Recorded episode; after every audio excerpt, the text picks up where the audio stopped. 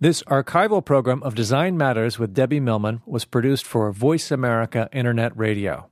New programs with better audio quality are now being produced for Design Observer. You can subscribe in the iTunes Store or at the Observer Media channel on Design Observer.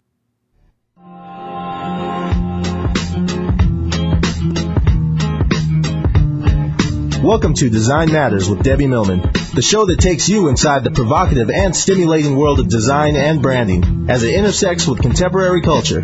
Here's your host of Design Matters, Debbie Millman. Name an iconic song, and I can tell you everything else that was occurring in my life at the time it was popular. For example, Meatloaf's Paradise by the Dashboard Light had me in the front seat of Stephen Bimini's bronze Pinto, hot and sweaty, in white shorts, a Yes t-shirt, yellow flip-flops, legs covered in mosquito bites, sneaking cigarettes and arguing about the effectiveness of Jimmy Carter's cabinet. Led Zeppelin's Kashmir had me at Eric Matthews' pool party, his poodle drunk on bad beer, running in mad circles around the backyard, while I tried to convince myself that the I am beginning to answer my then boyfriend provided to the pointed question, do you love me, was an acceptable one. Cut to Fleetwood Mac's Landslide, and I am back in the John Glenn High School cafeteria for my junior prom, clad in a pale yellow Laura Ashley-esque prom dress, looking up at a ceiling covered in tinfoil in order to match both the prom theme and Stevie Nicks' lyrics, Mirror in the Sky. President Nixon's resignation came the summer of Orleans Dance with Me as I fell in love with a boy of 18 wearing an orange and white striped tube top, gauzy white culottes, and an armful of graduated plastic orange bracelets.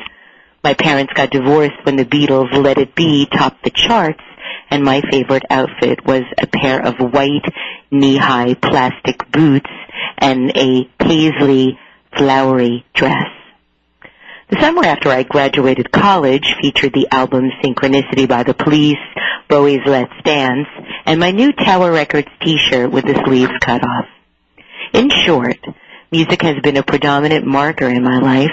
The mere mention of a tune or hearing the first chords of a song creates a crescendo of images and sensory perceptions unlike any other stimulus. These moments of sensory overload are frozen in time. I have but a scant memory of what might have come before or after, and I find that I can't recall any other outfits or meals or parties with the same zeal without the benefit of my mental musical accompaniment. Time slows and then stops as this visceral sculpture pushes forth, replete with touch and smell and yearning and youth the music is as much a part of the memory as the memory is of identity. What is it about music that provides this shortcut to the minutia of both our collective and individual histories? Dr. Oliver Sacks, who has spent his career exploring the workings of mind and brain, is intrigued with the indelible impression that music makes on our synapses. One patient's bout with encephalitis wiped his memory clean but left his ability to play and conduct music completely intact. Just minutes after a performance, however, he had no recollection of the music at all.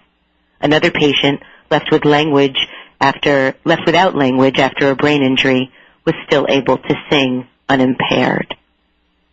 According to Washington Post writer Shankar Vedantam, Robert Zatorre, a McGill scientist, once hypothesized that because music is abstract, it must activate parts of the brain that process abstract ideas. But when Zatorre asked people to listen to their favorite pieces of music as he ran brain scans on them, he found that music activated very ancient parts of the brain. What is fundamentally interesting about this is that there seems to be a duality to the relationship between music and memory. According to William Cromie, music activates the temporal lobes of the brain, the temporal lobes are involved in processing music and memory. Certain types of music may activate the temporal lobes and help people learn, process, and remember information. As a result, Music opens new pathways into the mind and abstract reasoning, and conceptualization is enhanced by musical activities. Music also creates a connection between the two hemispheres of the brain. But the brain only remembers that information which is hooked to emotions. Music essentially increases our attention to sounds, timing, and perception, and enhances memory by attaching emotional context and activating multiple memory pathways. And because cognitive development, physical development, and emotions are all intertwined, all brain systems are affected by music. What is most interesting to me is because of this inherent multifaceted dependency, having music as a part of an experience actually helps us remember it better. Recently I was at a karaoke bar and watched as my friends belted out the greatest hits of the 80s in grand tradition. There was a rousing version of Pat Benatar's Hit Me With Your Best Shot, Duran Duran's Rio, and a bar-wide participation of Culture Club's Do You Want to Hurt Me. After hours of urging me to join the festivities, I finally agreed with certain conditions. I would sing something that wasn't from the 80s and a tune that I loved with all my heart. As I poured through the voluminous catalog, I stopped with assurance when I saw that they had the Beatles song Let It Be. This was a song I could do. This was a song that would certainly prevent me from looking like an idiot. I sauntered up to the stage, hubris in hand. As I dramatically fiddled with the microphone, I realized I forgot my glasses and couldn't read the karaoke monitor from far away. But I brushed aside my worries when I remembered that this song was so embedded in my personal history I could likely sing it backwards. But after the first stanza, I realized I was wrong. While I could remember exactly what I was wearing, thinking, dreaming, and drinking the moment Let It Be first hit the airwaves, I realized I had absolutely no idea what the actual words of the song were. What was the line after, and in my hour of darkness, she is standing there in front of me? Was it, there will be an answer, let it be? Or whisper words of wisdom, let it be? I had absolutely positively no idea. My friends laughed as I fumbled, and I realized they thought I was just a reluctant performer. But I knew better.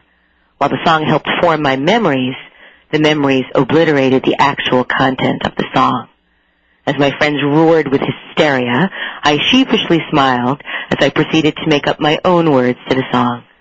And then I realized that unlike the lyrics, I would never ever be able to forget this moment and if I tried, I knew that my friends would have enormous joy in reminding me every chance they had. Welcome to Design Matters with Debbie Millman.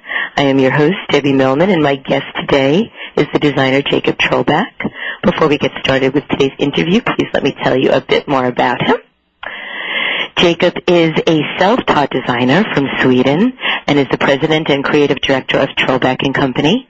Once a professional DJ, Jakob formed the company to transfer his musical ideas to the visual world, and the award-winning company, now in its seventh year, creates film titles, commercials, publication design, environmental design, music videos, and short films for clients including CBS, HBO, TNT, the Sundance Channel, Fox Searchlight, Miramax, Nike, Volvo, and Jaguar.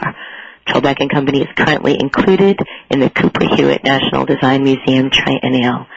Welcome, Jakob. Hello. Hello. How are you? I'm I'm great. I'm uh, I'm stuck in Boston, but I know, I know. We actually have a transcontinental show today. You're in Boston, and I'm in St. Louis. So um, let's talk a little bit about some of your history first. One question that I often like to ask my guests, and one that I'm particularly curious about for you, is what is your first memory of being creative? Um, that's a good question. Oh, thank you. I love when my guests say that. well, I'm always so insecure about that, you know. Yeah. I'm just stalling for time. Um, that's what people usually do when they when they say that. I think.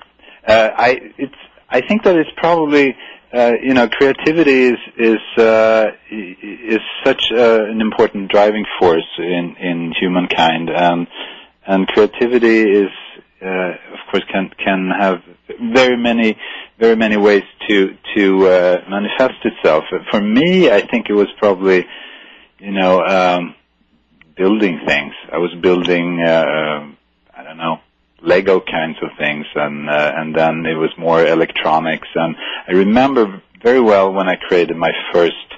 Uh, I built some kind of electronic contraption that could make notes, that could make musical notes, and uh, a very simple thing. And I remember I was just sliding a, a, a little metal thing back and forth, and, and it was just going up and down the the the pitch of the tone, and and that was probably my first kind of feeling of of really having created something unique. How old were you at the time? I don't know, maybe 12? Oh, wow. Wow. So now you originally started out as a DJ. Tell us about that. Why a DJ? Well, I mean, aside from obviously loving music, but what made Yeah. you decide to become a DJ? I mean, I yeah, I always loved music, and and from I remember my sister's reel to reel tape recorder where we recorded, uh, you know, the the top hits uh, that was playing, and and and um, then I guess I played different instruments, and uh, when this started to be sort of uh, class parties uh, in school, I probably had the most uh, music, and I brought them, and, and I kind of liked to play them. And then, uh, you know, then uh, I think that there was several years where I didn't do it, but then uh, I started to work in a record store, and uh, that's kind of when I got really, really into it. And uh, um, then uh, I was asked uh, by some people if I wanted to play at some parties, and then I started to play at clubs, and and that's kind of how it went. Now, are you still doing any professional DJing? No, I, I'm not actually, but I'm uh, I'm I'm sort of tempted. Well, you know, it's interesting because the first time I ever actually met you, I was, or the first time I ever saw you was I was in the audience at the um, Seattle chapter of the AIGA's design camp and uh, was very excited about seeing your work. And when you got up on the stage, before you showed any work, you did a montage of some of the songs that you were listening to at the time, songs that really had touched you deeply. And it was actually, and I'm somewhat embarrassed to admit this, but it was the first time that I ever had heard um, a song by Jeff Buckley that you'd played. I don't know if you remember that song, but uh, it's a song that profoundly impacted me. And as soon as I left the conference, I went and downloaded it and have listened to it ever since. Um, it's from off of the album Grace. You remember what song it was? Uh, well, it, it it was one. It was I don't know. I I play. I I love that album. So uh, I would say that it was probably Lilac Wine. It was Lilac Wine and also Lover You Should Have Come Over. Yeah. So those are the two songs that that that I that you gave those gifts you gave me. so um, do you often? I don't know because I've only seen you perform once or or uh, pr- uh, show your work once. Do you often play music when you show your presentations? Yeah, I do. I I do it pretty often, and it's a great way to kind of uh, talk about creativity and inspiration in general. Well, we have to take our first commercial break, Jakob, but when we come back, I want to talk to you a little bit more about your history and how you ended up where you are right now. But in the meantime, I'd like to let everybody know that they're listening to Design Matters with Debbie Millman on Voice America Business. I am your host, Debbie Millman, and my guest today is the brilliant designer and DJ Jakob Trollback. We'll be right back with our broadcast after these messages, so please don't go away. 401s, stock, mortgage, retirement, wealth. We cover it all. Voice America Business. Welcome to Voices of Design, brought to you by Adobe, where creative professionals speak out about their work and what inspires them. Honest is a design studio that works in a variety of media. Cary Murnion and John Milott started the company so that they could collaborate on projects together. Carrie, John, tell us a little bit about how you work. I think a lot of ideas are generated from our personal projects. You know, we got into film by doing little things on the side, you know, with our camera here. And we hope that freshness actually is imbued into the commercial projects because that's what makes them different than everything else. So you know, even if you're doing the most boring job, that you can, you know, put something creative into it. You know, you can you know, choose like a fun typeface or you know something as kind of small as that that gives you a little bit of pleasure. I think you can always add like a little bit of fun to any project, and that's kind of what we try to do. You've been listening to Voices of Design, brought to you by Adobe. Coming up in the next break, Carrie and John talk about how they were influenced by old school design. This is Wynton Marsalis for AIGA New York. Nicholas Troxler has spent a lifetime turning the passion and soul of jazz into some of the most compelling poster design ever. AIGA New York proudly presents Look Listen, Nicholas Troxler in New York City, a benefit for the city of New Orleans, followed by a concert by Cecil Taylor, the new AHA 3, and John Zorn's acoustic Masada. We know y'all are going to enjoy it. And please go to AIGANewYork.org to register and get all the details. Mom! My tooth fell out! The coach says I can play shortstop! I get to be a deciduous tree! You live for the firsts in your child's life. But how do you cope with the firsts that come after your child is diagnosed with cancer? CureSearch.org connects you to the doctors and scientists whose collaborative research has turned childhood cancer from a nearly incurable disease to one with an overall cure rate of 78%. CureSearch.org. You're not as alone as you feel. Brought to you by CureSearch and the Ad Council. It has been said that to live is to choose, but to choose well, you must know who you are and what you stand for, where you want to go, and why you want to get there. On Reap What You Sow, with host, performance management specialist, and executive coach Alana Daly, achievement and success through expanding yourself and your life is available at the click of a mouse. Reap through redefining your goals. Educate your mind, your body, your conscious, and unconscious. Apply what you learn and plan, and it shall be success over and over again, and wealth result when you reap regularly. Reap what you sow with Alana Daily, broadcast each Thursday at 11 a.m. Pacific, 2 p.m. Eastern on the Voice America Business Channel. Reap what you sow. Learn the rules of the game, then play better than anyone else. Keeping you a step ahead of the changing world of business. This is Voice America Business.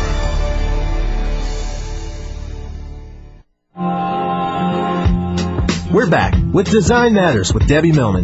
If you have a question for Debbie, feel free to call us at 866-472-5790. Once again, here's the host of Design Matters, Debbie Millman. Welcome back. It is 319 Eastern Time, 219 Central Time, and you are listening to Design Matters with Debbie Millman on Voice America Business. I am your host, Debbie Millman in St. Louis, and my guest today is designer Jakob Trollback, who is in Boston. If you'd like to join our conversation, if you have a question for Jakob, our phone lines are now open. You can call 1-866-472-5790. And Jakob, before the break, we were talking a little bit about your origins as a DJ, and I wanted to ask you, I know you were born in Sweden, um, what motivated you to move to New York?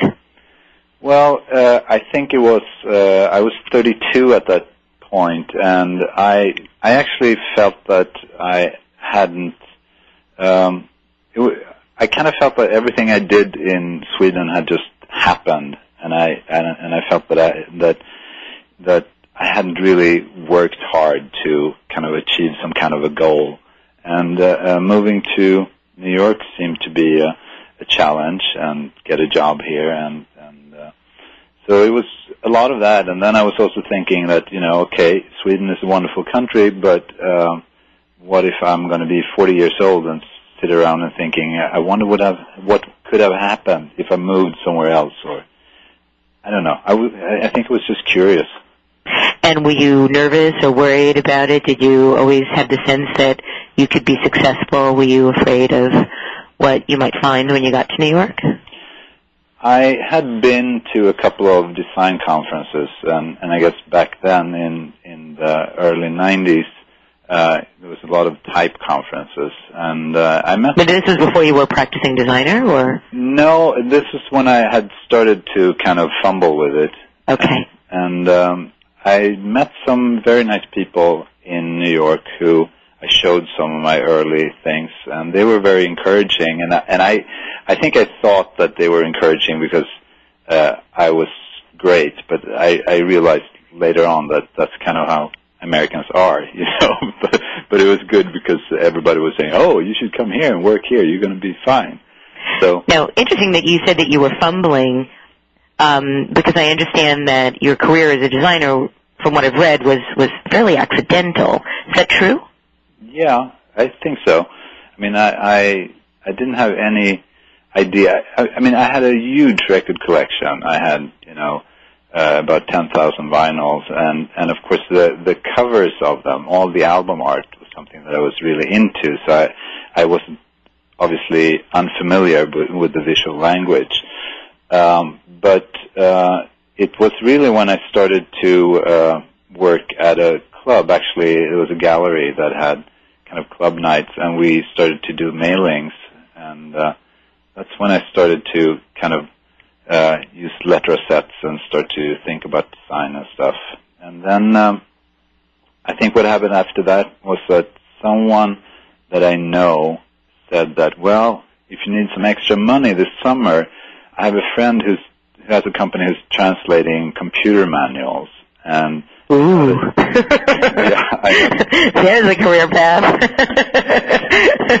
and and he said you're good at English and you're good at technology and so this may be something that you know so I started to uh, for for like 3 months or so I translated uh, Apple manuals from English to Swedish and that's kind of how I discovered the, the computer and then there was kind of no going back from there but you're entirely self-taught from from what I've read and researched about you.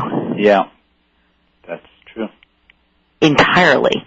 yeah That's amazing. So you taught yourself, I mean, you're somebody that's really multidisciplinary. You have a wide range of capabilities. You do film titles, commercials, publication design, environmental design, music videos. You taught all of these disciplines to yourself.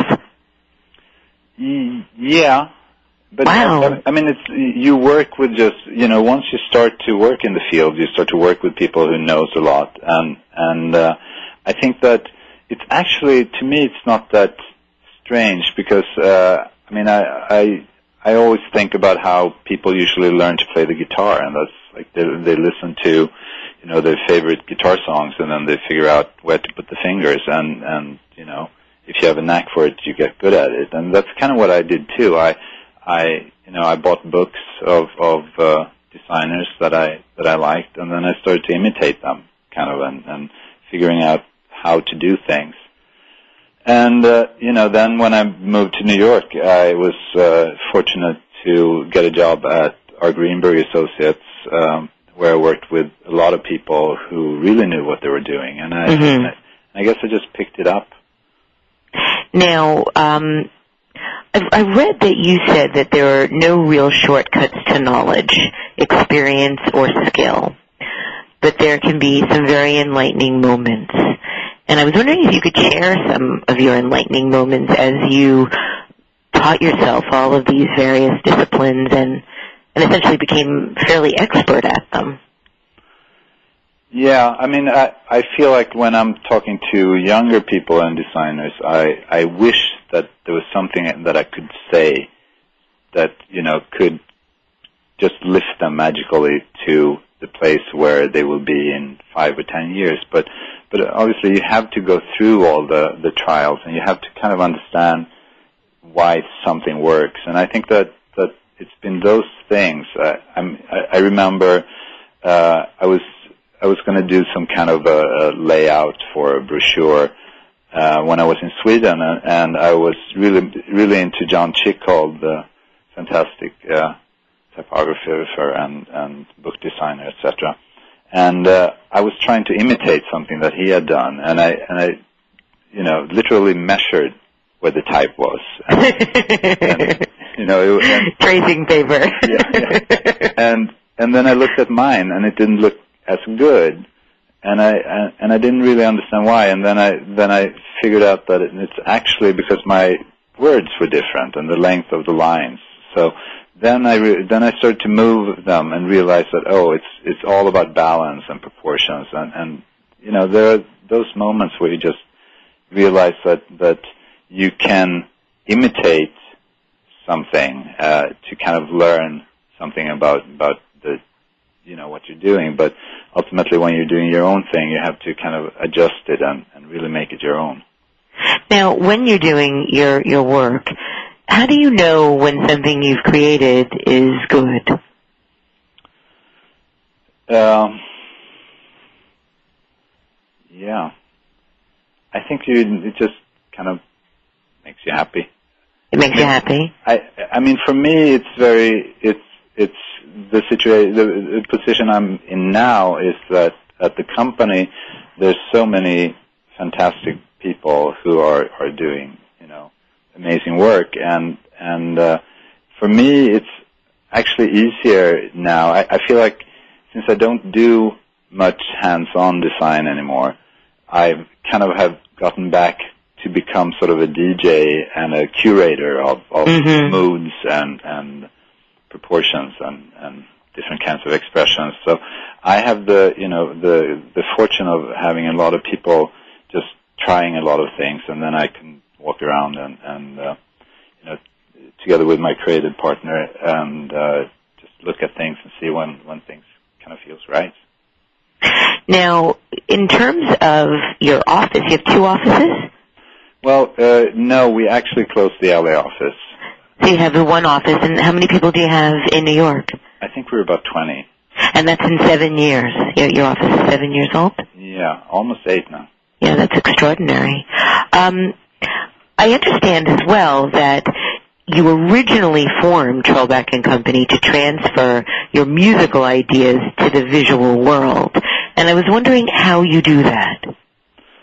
Well, I mean, it, it was something that that was, uh, you know, I, when I worked at at uh, R. Greenberg Associates, the the problem was that uh, I feel like I didn't have any control over the the kinds of jobs that we took in, and and I was uh, kind of very interested in in trying to do something where we would would uh, find some kind of a, a more emotional expression for things uh, rather than kind of mechanical because I, I, I think the thing is that design is of course a language and and uh, you need to know the tools the the different building blocks of the language.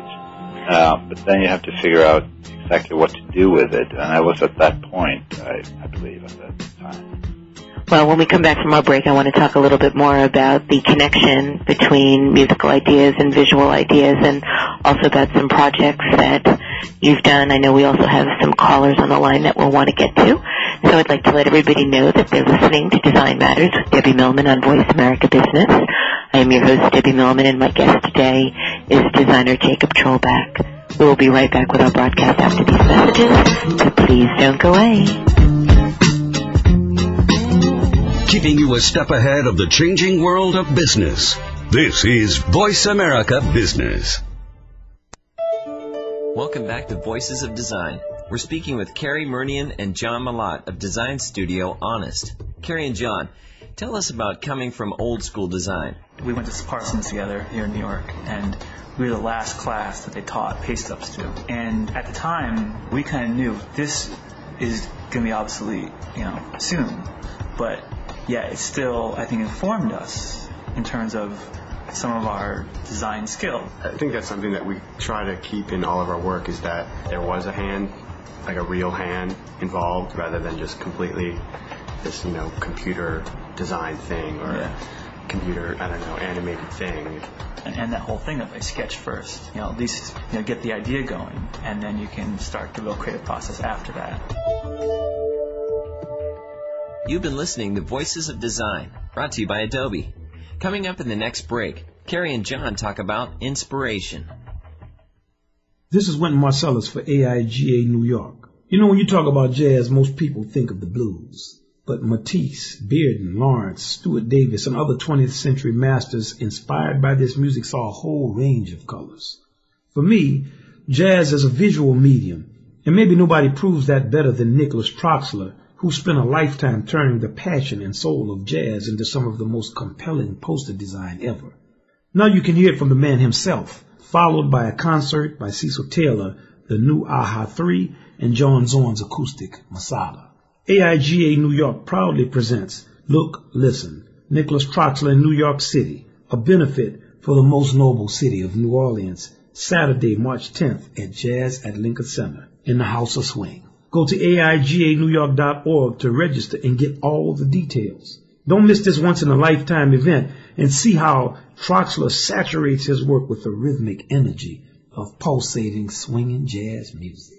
Yes, indeed.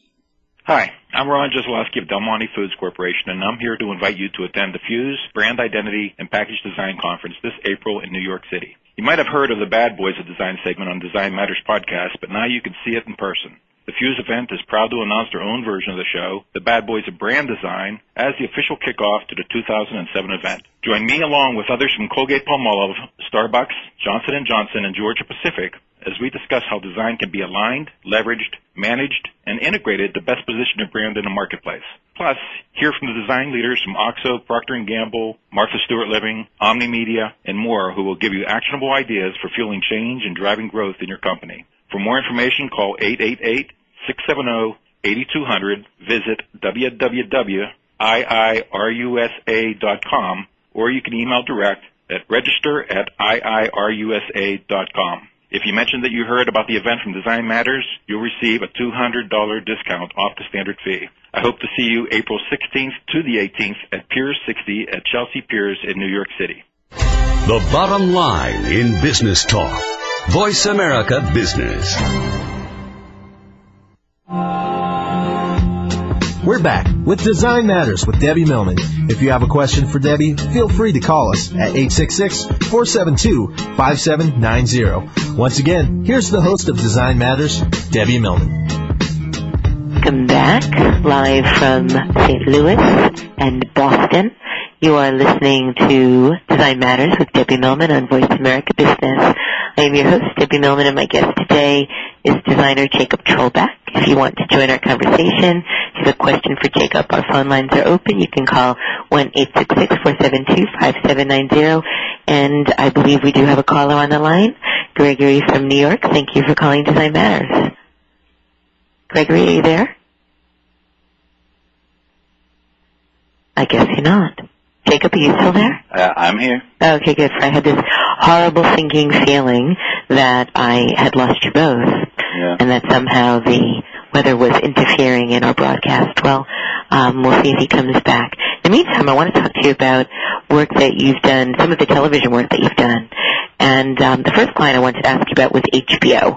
Um, you won an Emmy for the work that you did for Hysterical Blindness, the titles of which and the poster of which is among the most beautiful of that year. Um, I understand that you were also up against yourself that year for that Emmy category for another piece that you did for uh, a show called Normal. So first of all, what was the experience like? What was the experience like about uh, being up for an Emmy? What was the experience like having two nominations in the same category? And then what was the experience like about of winning? I mean, there aren't so many designers that win Emmy awards, so I'd like to hear all about it, every detail. Yeah, uh, I mean, it, it was. Uh, I I think that it was pretty clear that hysterical blindness uh, had the better chance of the two. Uh, so it's not like it was such a. I, I really didn't feel like oh we have two strong shots at at, at getting it. It it was kind of surreal, uh, and uh, you know we were at the award show and all of a sudden you realize that you're on the stage and uh, you're going to thank people uh, because I mean I, I I guess being from Sweden I, I I knew about the Oscars and the Emmys. I was thinking well it's probably not such a big deal.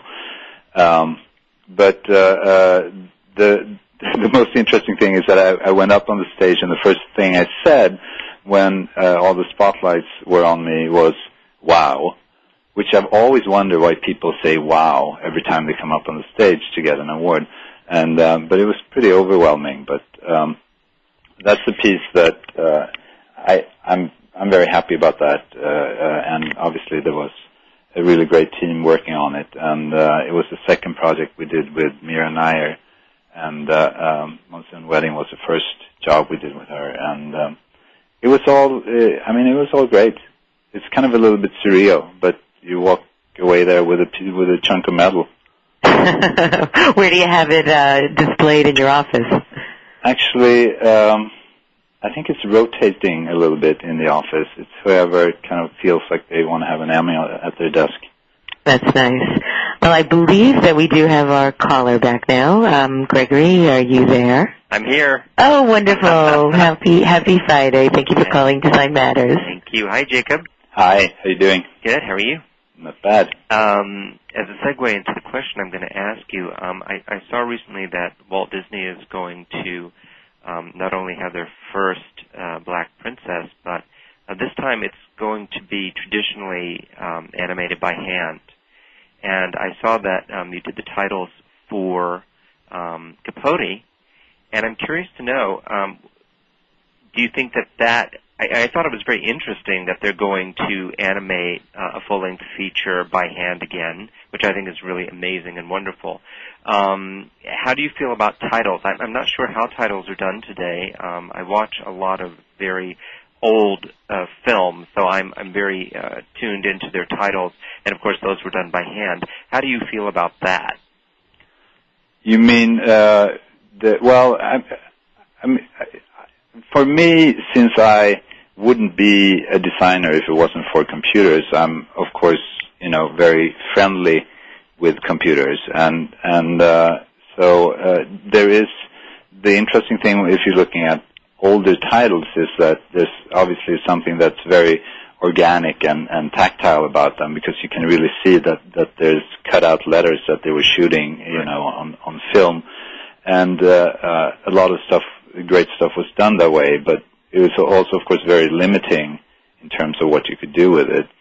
Um, I, I don't, I don't think that, uh, you know, there's a lot of, of uh, students that are doing, film students that are doing fantastic, uh, live action titles where they just shoot, you know, whatever uh, they they uh, you know letters, etc., etc. But um, yeah, I, I I don't really. I mean, do you think it would help if if um, they had to learn how to do something by hand? Uh, it would help them doing it through the computer, or have a better understanding or a better appreciation. It's a really it's a really good question. I mean, I when I started to do titles, we did them, uh, you know, on a traditional animation stand and and uh, created artwork, etc., etc. I I think that I mean it was great to hear the optical printers going, but it's also something that you can romanticize a little bit because ultimately, I mean, I I only care about the emotional content of of what you ultimately uh, you know create. So in a way, it's it's. Uh, I think the thing that's the the advantage of having a more traditional craft is that people have to spend a lot of time studying it and spend a lot of time understanding it. And on a computer, anybody can just do something without necessarily understand all of the parameters uh, with it. Uh, I, I think that that's the advantage of, of sort of more traditional uh, tools. But uh, it's not like you can do something with traditional tools that you can't do on a computer. Did you enjoy doing the title? Yeah, we do. It's uh, you know it's a it's a great creative challenge. All right. Well, thanks very much. Thank you for calling, Gregory. Um, Jakob, we have another caller on the line. We have Isabel. Isabel, thank you for calling Design Matters. Sure. Hi, Jakob. Hi, Debbie. Hi. Hello. Jakob, I'm really curious about what you think the difference is between print design and TV design. You mean designing for print and, and TV? Correct. Correct. Do you approach it differently? Do you think? Do you, do you just think about who's going to be reading it or who's going to be watching it? Do you just? I don't know. What do you think are the major differences? Well, I think that that uh, you know when you start to introduce uh, a time axis in in any kind of communication, it's it makes it both easier and harder.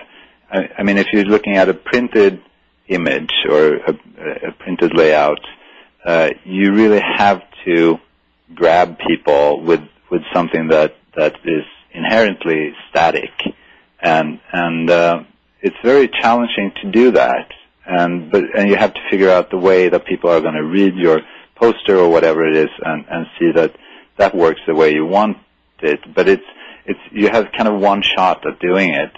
When it comes to any time-based media, uh, you know, live action or, or motion graphics, you really need to start to talk, think about where you want to, how how you're grabbing people, how you put them in the right mood, and how you make them understand what you want to say. So, so it is uh, it is really about storytelling, and I think that that's what's interesting that that um, not everybody understands that you don't have to necessarily be a good storyteller just because you're a, a good designer. And I, I think that that's why there's a lot of motion graphics that is very much about surfaces, and and, um, and that's something that we we're trying to avoid and succeed sometimes. But it's it is it, it is hard.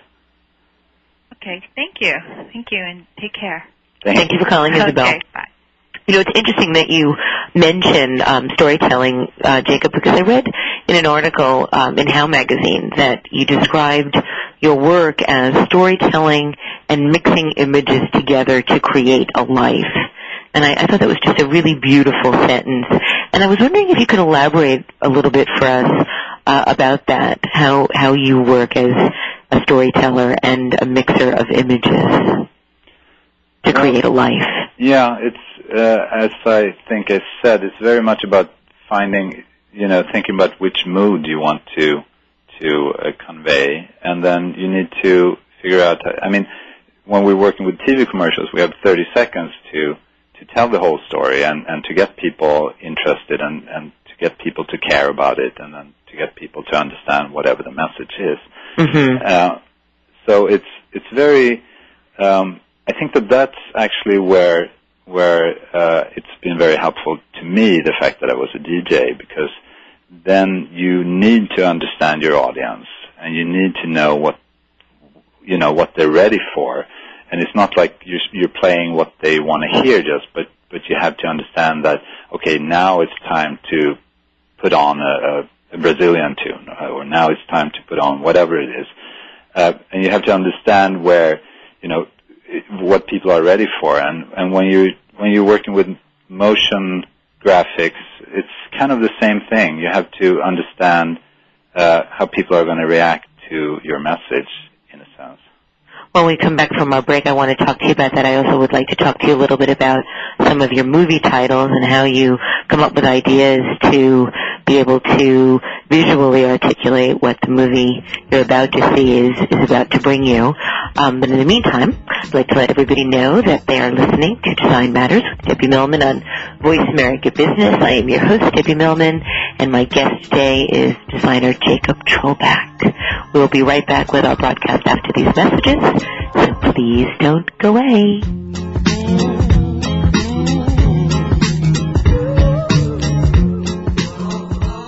Strengthening your financial goals. The leader in business talk radio. Voice America Business.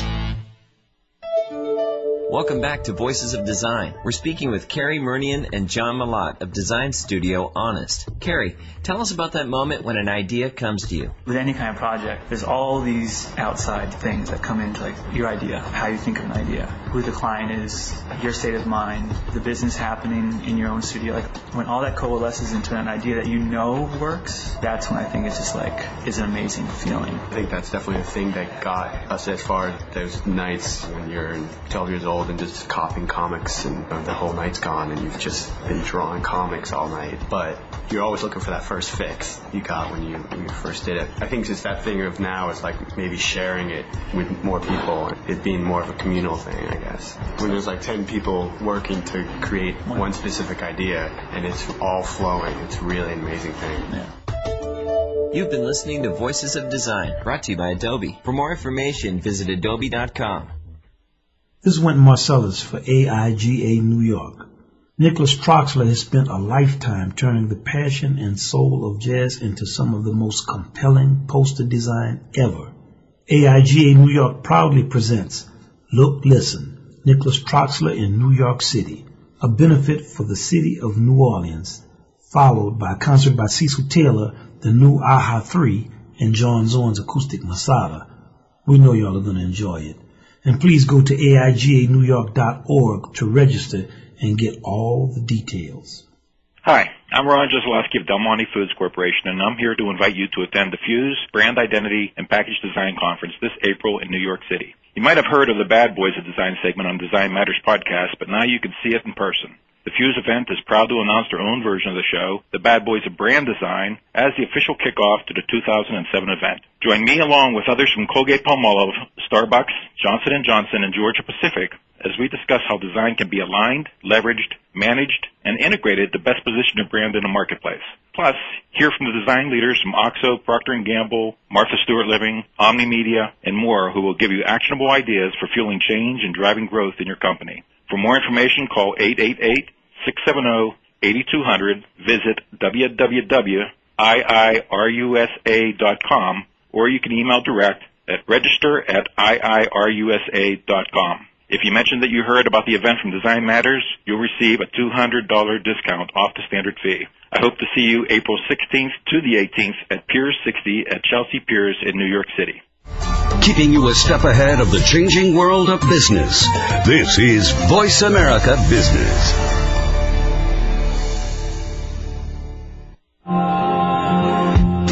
We're back with Design Matters with Debbie Millman. If you have a question for Debbie, feel free to call us at 866-472-5790. Once again, here's the host of Design Matters, Debbie Millman. Welcome back. It is 3:48 Eastern Time, 2:48 Central Time, and you are listening to Design Matters with Debbie Millman on Voice America Business. I am your host, Debbie Millman, and my guest today is designer Jakob Trollback. So, Jakob, before the break, we were talking a little bit about the emotional context of storytelling, and I read an article uh, on Design Thinkers where you state that intelligent communication asks us to partake in a dialogue and provides an opportunity for the individual to own a conclusion. And I was wondering if you could elaborate a little bit more on what you meant by owning a conclusion specifically to the design work and the film work that you do. Mm-hmm. Uh, I think that uh, it's it, it's you know there's a big difference between American advertising and European advertising, and I and I think in general. Uh, not across the board, but in general, uh, European advertising are not afraid to kind of do things that maybe is a little bit, you know, you leave something out. And, and I think it's interesting when you leave something out. For example, a, a good joke is a good joke because you actually leave something out. You know, kids try to explain the, the, the punchline, but the idea of the punchline is that two ideas or several ideas all of a sudden gets connected in your head. Mm, and the actual yes. experience happens in your head. It's not something that someone is giving you. And uh, I really like the idea of trying to leave room for for whoever is experiencing what you're doing to to experience uh, uh, the sensation of of kind of getting it. Mm-hmm. And, and I think that that's really great. And sometimes I feel like uh, it would be great if, especially advertisers in, in in America, would be would trust their audience a little bit more and not, you know, uh, sort of uh, give away the punchline, but but let them partake in the in the communication.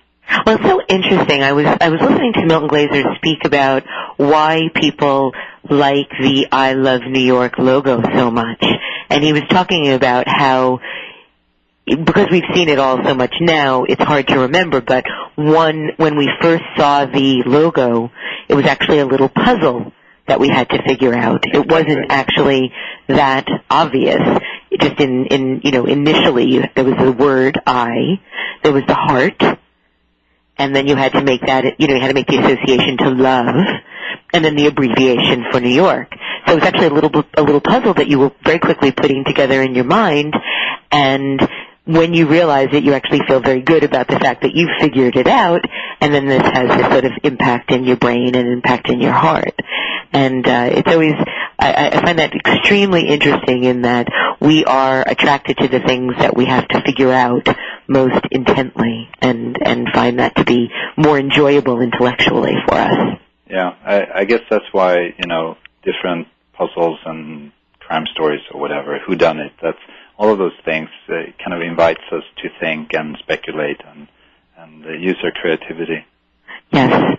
Now you were recently nominated for a People's Choice Award last year at the Cooper Hewitt uh, National Museum for the National Design Awards.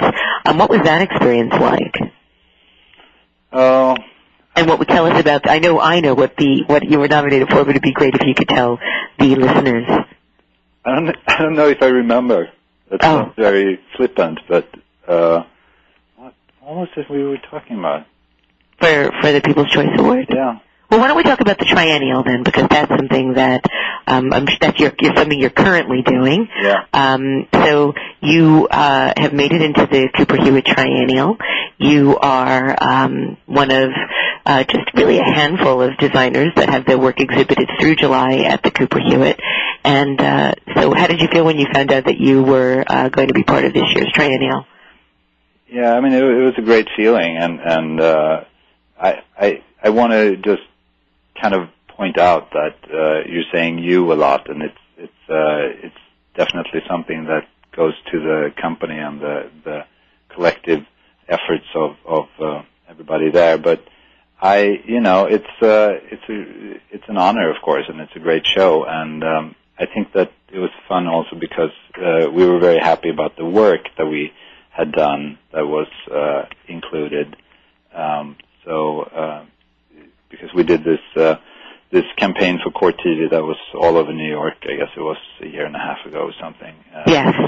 And uh, and we really liked that. It was sort of a, a way to introduce some of that what we were talking about before, some of that those kinds of suggestions, and people can draw the, their own conclusions from them.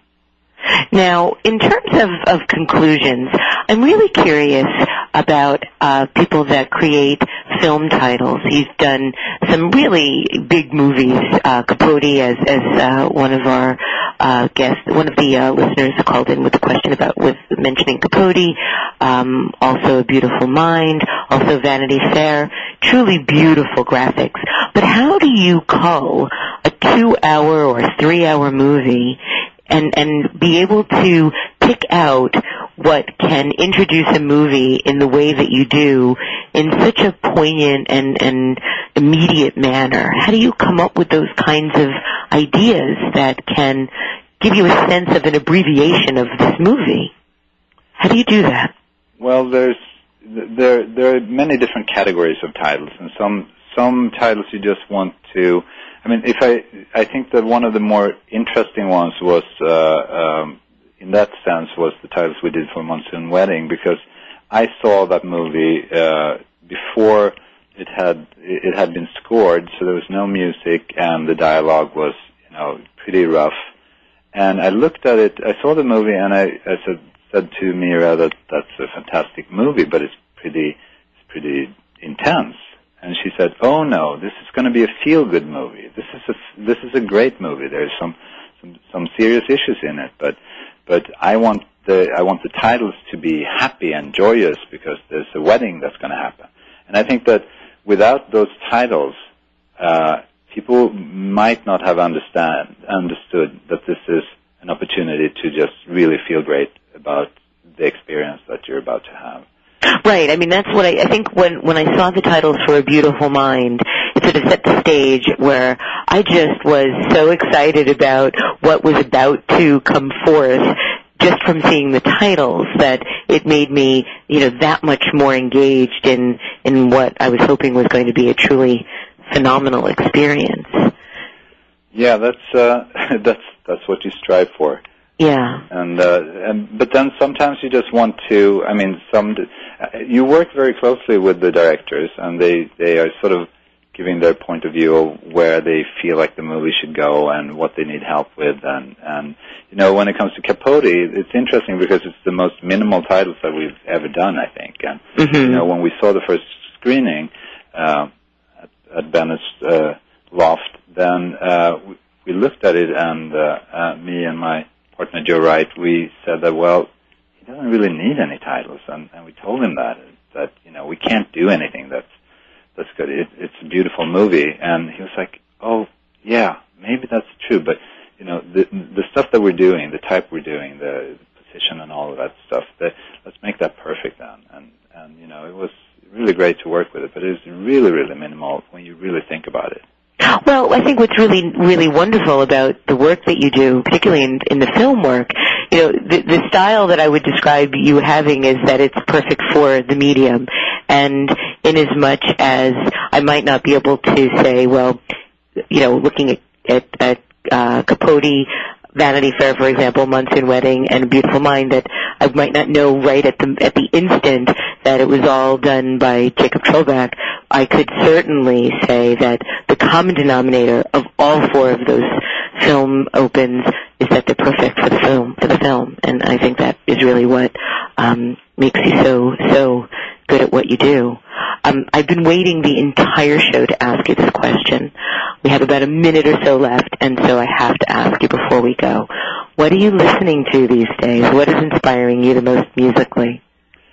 Well, uh, there has never been a better time for music, I think, and and there is basically every week I I, I find something new, and uh, then you have little periods so that there's there's always kind of you know the classics. You were talking about Jeff Buckley and stuff like that. I, I've been listening a lot to M Ward lately. I'm listening to a lot of strange music uh, uh, of uh, combining acoustic and electronic instruments, and and uh, uh, it's it's. Uh, I don't know. It's uh, it that's so. It, it used to be a time where you could say I'm listening to this is my favorite band, but there's just tons of it, and it's I'm very happy about it.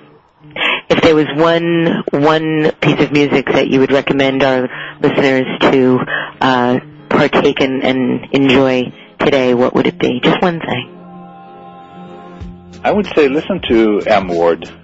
Okay. He, he's fantastic. Well, Jakob, thank you so much. We've come to, sadly, come to the end of today's broadcast. Um, I want to thank you so much for being on the show today. I'd also like to give a very special thanks to our sponsor, Adobe, and my producers, Brian Travis and Ruben Cologne at Voice America, and Ryan, my lovely producer, Lisa Grant and Jen Simon at Sterling.